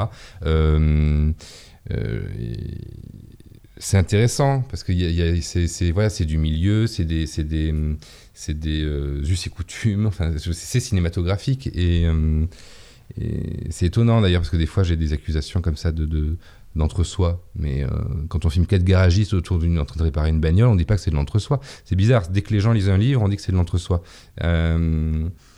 Dans la vie, les gens lisent des livres. Quand on a le droit de montrer ça. Enfin, c'est et donc voilà, il y avait ce désir de, filmer aussi euh, ce, petit, ce, ce, milieu social, tout simplement. De façon très juste. C'est ce qui m'a beaucoup ému, euh, entre autres, en fait, euh, dans ton film, c'est que, bah, faisant partie de, ce milieu-là, c'était vraiment. Euh, tu filmes les lieux que je fréquente au quotidien, avec. avec où j'ai vécu, bon moi je suis parisienne, mais j'ai quand même vécu à un moment la découverte de la ville, le moment où tu te l'appropries toi, mmh, où justement tu choisis les lieux que toi tu décides de visiter et d'aimer et tout ça. Et donc il y a vraiment cette, cette chose-là qui m'a beaucoup émue. Et parallèlement, euh, comme j'ai étudié avec toi, euh, j'ai été une de tes élèves, ce qui m'a aussi beaucoup touchée, c'est de voir en fait tout ce que tu nous as donné, tout ce que tu nous as appris euh, pendant les ateliers, c'était incarné en fait dans un film. Euh, sur, euh, sur le regard que tu portes sur les lieux et sur les gens, sur euh, comment, on, voilà, comment on arrive quelque part, on découvre un lieu, on découvre des gens et on, on, crée quelque chose à partir de ça, le, le, côté voilà, de créer à partir de ce qu'il y a là et, et, un regard extrêmement doux et extrêmement bienveillant en fait, quoi, qui m'avait... c'est pas du tout une question, c'est juste voilà, un, un regard, euh, quoi. moi j'ai trouvé qu'il y avait un regard d'amour en fait que tu portais euh, sur tout ce qui a, tout, tout ce qu'on voit en fait, et que c'était que c'était très touchant, très émouvant. Non, merci. Oui. non mais c'est intéressant parce que la question de la bienveillance, euh, je trouve que c'est une vraie question de, de, de cinéma en fait. Je crois que c'est Romer qui dit que le, que le cinéma est obligatoirement euh, optimiste. Alors, mais pourquoi il dit ça euh, N'importe quoi, on fait ce qu'on veut. Enfin, puis, et puis la vie n'est pas drôle, enfin, peut être très cruelle, effectivement, oui. Euh, alors, c'est historique aussi. Enfin, il vient je sais pas quand, en quelle année il dit cette phrase, mais je pense qu'il y a des circonstances hist historiques aussi où on a presque une, une, nécessité, une éthique à être optimiste et que c'est plus compliqué peut-être dans d'autres périodes, j'en sais rien. Et qu'effectivement, comme le cinéma enregistre l'existant, bah, tant qu'il y a de la vie, il y a de la vie. Enfin, je veux dire, comment dire. Et c'est vraiment, ce serait très volontariste de la part de l'auteur que d'être, euh, comment dire, un regard euh, cynique. Euh, pour moi, c'est pas l'auteur, c'est enfin, l'auteur et c'est pas le monde. Et je crois que le cinéma, lui, moi, j'ai encore cette croyance-là qu'il est là pour nous promettre le monde, voilà, et, nous donner à voir. Alors. Et j'adore certains films cruels. Hein. J'adore Buñuel, euh, voilà, j'adore Chabrol. Euh, euh, mais il y a toujours quand même, il y a, des, il y a des acteurs merveilleux, il y a des moments de grâce. Enfin, de, on, je trouve qu'on n'a pas le droit en fait. Faut, faut vraiment être très con pour pour pour tout, pour tout noircir, y compris dans les moments, euh, dans, dans, des choses qui, a priori sont pas sont pas drôles parce que euh, donc oui que, le qu'on puisse regarder euh, des choses assez simples et des gens euh, s'accueillir. Euh, avec cette difficulté-là, le film parle de ça. Comment ça peut être difficile, qu'il peut y avoir de la peur à aller vers l'autre, mais que ils essayent quand même. Mais c'est ce que dit Marie Rivière dans le bonus, dans du DVD aussi, mmh. euh, parce qu'elle elle avait vu le, le, le, film en salle, avait écrit Michael, et elle avait été touchée justement par quelque chose, peut-être qu'on trouve chez Romer, pour le coup, je sais pas, mais en tout cas, qui est effectivement que les, les, les conflits peuvent se résoudre sans se crier dessus, mmh. sans se taper dessus, par la parole. Et effectivement, dans la vie, quand même, je, je crois, enfin, ça dépend peut-être des gens, mais quand même que euh, globalement, on passe pas son temps à s'entretuer quand même, quoi. Enfin, bon, euh, peut-être relativiser ça, mais quand même, et, qu'il y a une, excitation du spectateur euh, des fois fait qu'on peut-être je sais pas qu'il faut qu'il faut il faut y prendre garde à, désirer euh, je sais pas une espèce d'intensité de, de, de, de, je sais pas de de méchanceté, de, cru, de, fin, de cruauté, de, en tout cas de, de quelque chose qui est, qui est quand même finalement assez loin de la vie. Et en, et en tout cas, c'est réclamé par. Et surtout euh... qui est spectaculaire et un peu bête, parce que moi, je crois qu'effectivement, dans la vie, il y a des choses extrêmement cruelles et violentes et irréconciliables, notamment les rapports de classe. Euh, et, que, mais que ça passe de façon extrêmement larvée pas tout le temps, de façon tout le temps visible, sans toi, et que c'est plus réaliste finalement de filmer des choses dans, sa, dimension non spectaculaire, même si le cinéma, évidemment, formalise, ordonne, ne, ne, ne, nous jette pas en pâture comme ça le, chaos de, de, de, la vie. évidemment, il, il l'organise d'une certaine façon. Mais, euh, euh, mais, la, quand même, la, bienveillance, c'est très souvent vu comme un truc de bisounours, quoi. Mmh. c'est quand même clairement, c'est vraiment genre, euh, t'as pas de couilles, quoi. Tu vois, tu, tu c'est, il y a un truc un peu comme ça, quoi. C'est-à-dire que et quand on voit comme souvent les, les, les, les, gros films de grands festivals, c'est quand même un peu la course à, la, à l'humiliation, à la, je sais pas, enfin, à, des, à, des, rapports entre les gens qui sont sordides, etc. Et c'est ça, c'est très sexy et très excitant. Donc, moi, ça me pose une question, comme, enfin, toi aussi. Hmm. Non, mais moi, ça m'intéresserait de, de, de, de, parler de ces histoires de, domination et de violence. Je dis pas que c'est, c'est, pas des, des sujets dont pas doit pas s'occuper le cinéma, mais hmm, c'est plus le rapport à la, hmm, à la situation qui serait totalement euh, euh, euh, déjà prémâché et qui viendrait effectivement de façon totalement arbitraire à, mener de l'obstacle, du personnage antagoniste, ça on en parle souvent, c'est dans les scénarios souvent, il, faut qu'on ait de l'empathie pour le personnage principal et qu'il ait des personnages opposants et des obstacles, etc. Bon. Euh, moi, souvent, les obstacles les plus intéressants, je trouve, ils sont intérieurs. Enfin bon, donc euh, après, je dis pas qu'il y a... Euh, quoi, non? Bah non, ça, ça, ça, peut être la classe sociale. Euh, oui. Mais tu vois, ça, peut être la, ça peut être la, situation. C'est euh, dans ce qu'on on a revu euh, il y a quelques jours les, les, Feux de la rampe de Chaplin, et c'est assez extraordinaire justement sur le fait que alors qu'ils sont des personnages qui sont dans une situation comme plutôt de pauvreté, de bon, enfin, de misère, de, difficulté de travail, de, de travailler, il y a, enfin, les, enfin, c'est un exemple assez intéressant parce que les, il n'y a pas vraiment de personnages antagonistes en fait. Les, les, personnages qui pourraient être un peu méchants, il y a il y a, la logeuse au début, qui est un peu la caricature de la logeuse qui, qui dit du mal des, des, des, des, filles de petite vertu et qui est grippe sous, mais très vite, elle, elle, elle est, on, l'emmène un peu ailleurs parce qu'on se rend compte que dès qu'elle a un petit coup dans le pif, euh, finalement, euh, elle aime bien euh, le, personnage de, de, Chaplin. Alors, ça la sauve pas, ça en fait pas forcément un personnage sympathique. C'est juste qu'elle elle, est dévitalisée dans son côté opposant. Euh, pareil pour le, personnage du, euh, qui organise des tournées, je crois, je sais plus, ou l'agent, euh, je sais plus, qui, trouve que le, clown, la Calvero, est totalement nul et il faut le virer. Mais quand même, comme quand il était petit, c'était un clown star, il se dit ah, on va pas le virer. Ça ne fait pas non plus quelqu'un qui a une grande bonté d'âme, c'est juste que finalement, il pense à son enfance, il se dit bon, voilà, c'est un peu méprisant, mais mine de rien, il est aussi dévitalisé dans son caractère d'opposant. Et sans arrêt comme ça, c'est assez incroyable parce que finalement, c'est euh, jamais. Euh, enfin, il y, a une construction comme ça de l'être humain euh, dans, les, personnages qui est, toujours par où on peut les prendre et qui seront beaux, quoi. Voilà, enfin, mais, qui est jamais béni oui oui. et ça, c'est très compliqué. C'est vraiment une, grande, grande question pour moi de cinéma. Mais je crois que moi, les films que j'aime le plus, quand même, sont profondément humanistes. Chaplin, Renoir. Oui, après, c'est comme aussi quand même une question euh, d'époque. Enfin, hmm. bon, voilà, enfin, le, le, cinéma aussi classique, pour, pour, moi, il repose quand même sur deux grosses crises, qui sont la crise de 29 et la Seconde Guerre mondiale. Et à chaque fois, il a bien fallu s'en remettre et trouver, dans les années 30, donc euh, après la crise de 29, comment euh, représenter cette dévastation sociale. et puis, voilà, évidemment, encore plus après la, la, la, la Seconde Guerre mondiale. Aujourd'hui, on est un petit peu ailleurs quand même. Donc, le, le la question de, de, de, de l'humanisme, elle, elle, est beaucoup dépassée par, euh, par d'autres choses. Enfin, on, avec le numérique, euh, la robotisation, etc. On a l'impression qu'on est dans une espèce de post, post, post, post, où euh, quand tu parles d'humanisme, on te regarde avec des yeux ronds en disant mais de quoi tu parles quoi? C'est un vieux truc. Non, mais il y a une émotion au cinéma qui, je crois, n'est pas la même que en littérature au théâtre, qui a à voir avec le avec la vie, avec la dignité, l'existence euh, le simple fait que ça vive. Enfin, j'essaie de pas employer de vocabulaire religieux, je suis pas du tout euh, euh, croyant, mais du coup, on, retombe vite sur des mots comme l'âme, la grâce, ou je sais pas comment faudrait le, les employer dans leur force athée.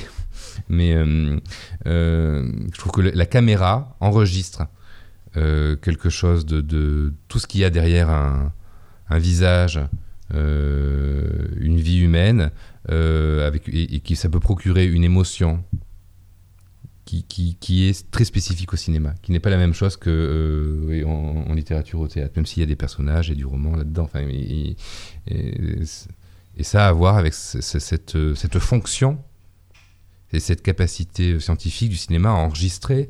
Et voilà, il y a un truc quand même de, quelque chose à un moment donné a été là et c'est du temps et c'est de l'espace et ça a existé qu'une fois et, et, c'est capturé et derrière ça il y a, y, a, hum, y a, toute une vie possible. Enfin, je trouve que donc, finalement l'émotion du cinéma, elle a à voir quand même avec un, très fort pouvoir, je pense, euh, affirmatif et en lutte contre la mort, même si on meurt. Enfin, avec eux, je sais pas comment dire. Bah, pour moi, c'est moi, le, donc moi j'ai beaucoup travaillé sur un cinéaste donc, qui s'appelle Guy Gilles, et pour clairement, enfin, ce qui m'a vraiment euh, bouleversé quand j'ai vu Absence répétée, euh, qu'un de ses plus grands films, 72. C'est ça, c'est-à-dire que c'est vraiment un, film qui, qui, réalise alors qu'il va très mal, il, se remet d'une tentative de suicide, il fait le film vraiment dans, dans, un contexte très difficile avec, avec ses acteurs, en tout cas avec Patrick Joannet qui était bon. et autour de lui, les, les, gens sont pris dans la drogue, c'est un, un moment très très, très compliqué quand même le, pour lui. Puis aussi dans la société française euh, voilà qui qui, euh, qui, qui, filme avec euh, avec une désillusion de post 68 etc et alors que le film est complètement désespéré euh, mine de rien, il a réussi à le faire. C'est con, mais il y a quelques, des, gens se sont mis ensemble, ont été sur de chaque jour euh, sur le tournage pour travailler. Euh, et, et c'est vrai qu'il y a quand même quelque chose, c'est qu'ils ont enregistré quelque chose. Et il y a, une, y a une forme de, de, de, puissance affirmative, effectivement, du, du, du, film, quand bien même tout le reste est totalement désespéré. C'est pour ça qu'effectivement, je suis, je suis entièrement d'accord. Il y a, y a, ça, un, un, grand film ne peut pas être totalement pessimiste. S'il se présente comme pessimiste, il y a une tricherie, effectivement. Et là, c'est euh, le cinéaste qui fait son malin en prenant pour moi un peu le, spectateur en otage de, son. C'est comme une espèce de rapport de force. Je te mets la tête un peu dans, voilà, dans la merde. Mais en fait, il triche un peu parce que euh, on, pourrait ne pas faire de film. On pourrait ne pas réussir à se lever le matin. Ce serait tout à fait possible. Et là, ce serait vraiment la mort. Or, euh, voilà, il y a quand même, enfin, si les films existent, c'est que quand même de la vie est possible. Donc ne, nous leurrons pas et ne mentons pas. Oui, c'est une forme d'honnêteté. Chez Romer, il n'y a pas de mort. Jamais, il a jamais filmé. Il y a peut-être hein, quelques têtes coupées euh, un peu dans, l'Anglaise et le Duc, dans Messi, dans, au fond là. mais mais mais il n'y a pas de il y a pas de mort. Enfin, c'est. mais... après, est-ce que bah, par rapport à Guigil, je connais très mal, mais euh, j'ai vu L'amour à la mer récemment. Et euh, ce qui, moi, ce que je trouve beau dans ce film et qui peut se retrouver dans vos deux cinémas, c'est vraiment quand il filme Paris dans L'amour à la mer, on a l'impression que c'est son Paris en fait. Et comme dans L'amour debout, en fait, il y a cette chose, en fait, de, de... c'est ancré dans un lieu. Après, je sais pas quel, quel lien il a avec Brest, mais, euh, mais bon, en tout cas, à Paris, je trouve que c'est vraiment très beau. Et puis, il dit une phrase, euh, enfin, le personnage dit une phrase à un moment, euh, la relation avec Paris, c'est plus compliqué qu'une histoire d'amour, on s'en sort jamais. C'était beaucoup plus beau que ça, mais oui, en plus, Gilles, c'est comme un, pour le coup, c'est comme un, une, une, forme de, de, de, provincial, hein, puisque dire, on, on appelé, il, vient d'Alger, on, on, appelait ça quand même à l'époque la province française, hein, mmh.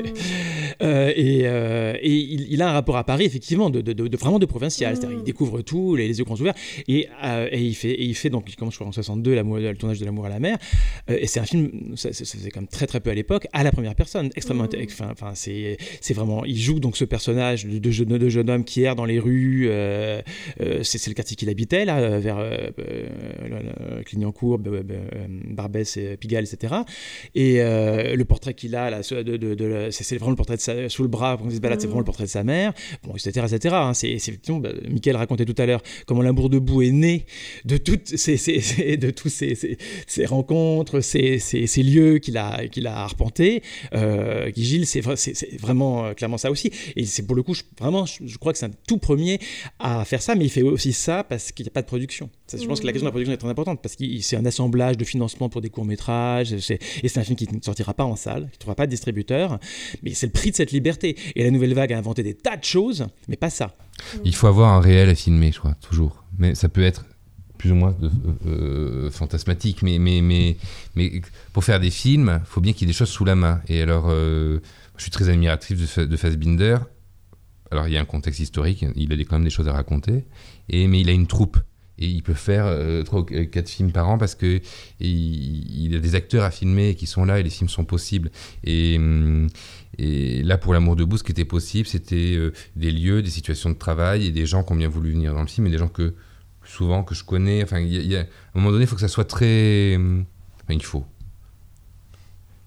Pour moi, c'était possible quand les choses sont, quand il y avait du réel euh, qui était prêt et, sur laquelle la caméra pouvait se tourner. Je trouve ça très difficile de, de totalement rêver un film, de faire tous les dossiers tout bien, et puis attendre de l'argent, puis on ne sait pas si ça vient, puis à un moment donné ça vient, et hop, on, on fait tout le bordel pour que ça se mette à exister. Alors, il y, a des films merveilleux comme ça, hein, je dis Mm. pas que, que ça n'existe pas, mais euh, je trouve ça difficile. Il faut, faut quand même avoir quelque chose je euh, qui existe hors de nous, que- que- sur laquelle la caméra peut se braquer pour qu'on ait quelque chose à filmer. Il faut que ce soit là, il faut que ça existe, il faut que ce soit concret.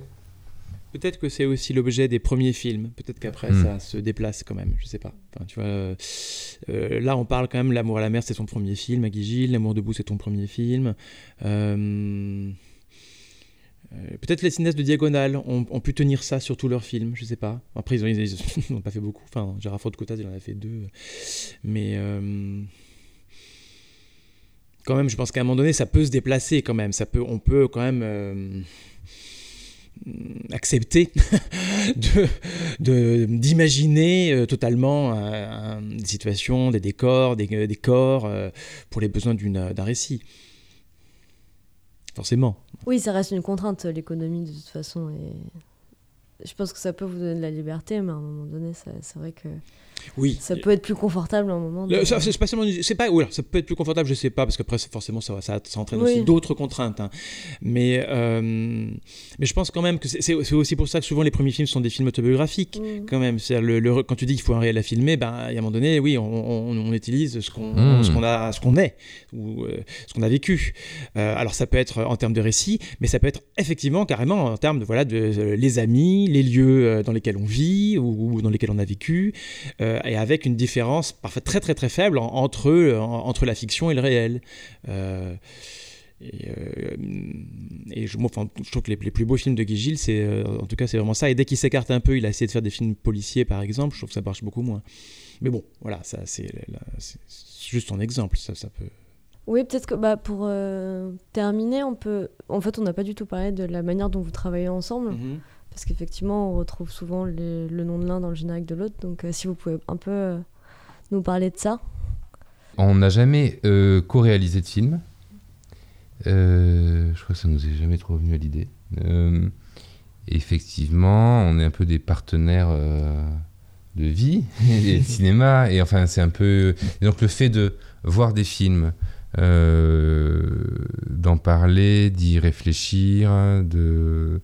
c'est une occupation euh, quotidienne. Quoi. Enfin, comment dire C'est vraiment. euh, c'est plus qu'une occupation, c'est que voilà, c'est pas vraiment un métier encore, enfin, mais c'est mais c'est une voilà une préoccupation, une euh, de tous les jours. et donc on échange énormément à ce propos et c'est naturel de se faire lire des scénarios et de- de- de trouver une place d'une manière ou d'une autre, parfois beaucoup plus effacée, parce que ça dépend des films, on aussi sur le, sur le, film de l'un et de l'autre, réciproquement. Donc euh, euh, voilà, donc des fois c'est un coup, coup de main au montage, euh, à l'organisation, euh, au scénario, euh, enfin bon. euh, c'est une continuation en fait de, de, de, l'existence. Voilà, enfin c'est quelque chose d'assez. euh, euh, non? Bah oui, là pour le coup, on- n'arrête pas de parler des rapports entre la, entre la fiction et le réel, ou entre la vie et le cinéma. Bon, ben voilà, nous, euh, on, on vit ensemble depuis un certain nombre d'années, et donc, voilà. je pense que c'est beaucoup les. Enfin, il y, a- il y a des couples de cinéastes, je sais pas, enfin, ça doit être un peu pareil. Hein, euh, Hmm. C'est juste que là, comme on travaille sur des économies euh, souvent quand même euh, quasi inexistantes, la, la, avoir l'autre avec soi, c'est que c'est, l'autre est le premier allié, quoi. Voilà, donc il peut à l'occasion devenir euh, effectivement euh, un chef-op, un monteur, un, assistant réalisateur, un- voilà. et aussi parce que c'est possible parce que les moyens euh, techniques le permettent aussi. Je pense qu'il y, y, y, a 30 ans, ça aurait été difficile. Aujourd'hui, voilà, avec le numérique, on peut appréhender sur un, poste euh, voilà, la, technique pour se dire allez, ok, ça, sur ce film-là, je peux le faire. Oui, l'un et l'autre, on sait euh, se monter, enfin, de, techniquement. le monteur, c'est bien plus que, technicien. Mais donc, il y a des choses techniques qu'on sait faire aussi. Oui, et puis effectivement, que tu dis allié, parce que des fois, on, malheureusement, tort ou à raison, on peut aussi se sentir un peu seul, ou dans une forme aussi de... de, Non, euh, je pense qu'on n'est pas seul, mais on est quand même minoritaire. Euh, et, c'est pas mal, quand même, de se sentir euh, en amitié, dans une façon de de, de, de, faire et de, de, voir des films. Euh, donc, euh, Oui, puis le, processus quand même de, artistique, il faut le dire, c'est quand même à, euh, besoin, je pense, de, de, de verbalisation. Enfin, c'est, on parle jamais assez des, des, des, des, des compagnes des, des, cinéastes. Enfin, je veux dire, Alma Réville pour Hitchcock, ou enfin, etc. Enfin, il y aurait plein d'exemples à donner où en fait, ils sont pas, ils sont, ils sont pas tout seuls. Quoi. Il y a quelqu'un qui est à côté, dans la cuisine, dans le salon, dans la chambre, et qui, qui fait un travail d'écoute et de, oui, de nommer, de verbaliser des, des, choses qui vont permettre. Euh, s'engueuler. de s'engueuler, c'est ouais, ça. Oui, nous on parle beaucoup de cinéma ensemble. Oui, vous avez une cinéphilie commune. En tout cas, là, de C'est plus que. Enfin, euh, on n'a pas du tout la même euh, histoire de, de cinéphile. De spectateur. De, spectateur. Euh, non, c'est plus des questions de fond. Enfin, sur. Mm. Bah, c'est un petit peu ce dont on parlait tout à l'heure. Hein, sur qu'est-ce que le, le, cinéma nous donne envie de, de, voir, de filmer. Enfin, sur, enfin en termes de. Enfin, cette espèce de, fonction anthropologique du cinéma qui, nous, qui nous bouleverse et qui fait qu'effectivement, des cinéastes comme Chaplin et Renoir, bon, c'est. Voilà. Il y a un fond comme ça, mais qui est un fond de pensée, un fond presque de, presque philosophique, enfin de, qui, nous donne euh, une, une, idée du cinéma, plus qu'une cinéphilie, je pense. Merci beaucoup. Merci. Merci à vous. Vous venez d'écouter le troisième épisode des Roselles. Cet entretien a été réalisé à la Cinémathèque française à Paris dans l'après-midi du 13 juillet 2019 par Lola Devant et Cassandre Marie Valfond. Il a été enregistré par Théo Leroyer et Félix Laillé-Lécuyer. Nous tenons à remercier toutes les personnes qui ont rendu cet épisode possible. Elodie, pour nous avoir trouvé une salle superbe, ainsi que Florian et son projet Refuge pour le générique de fin.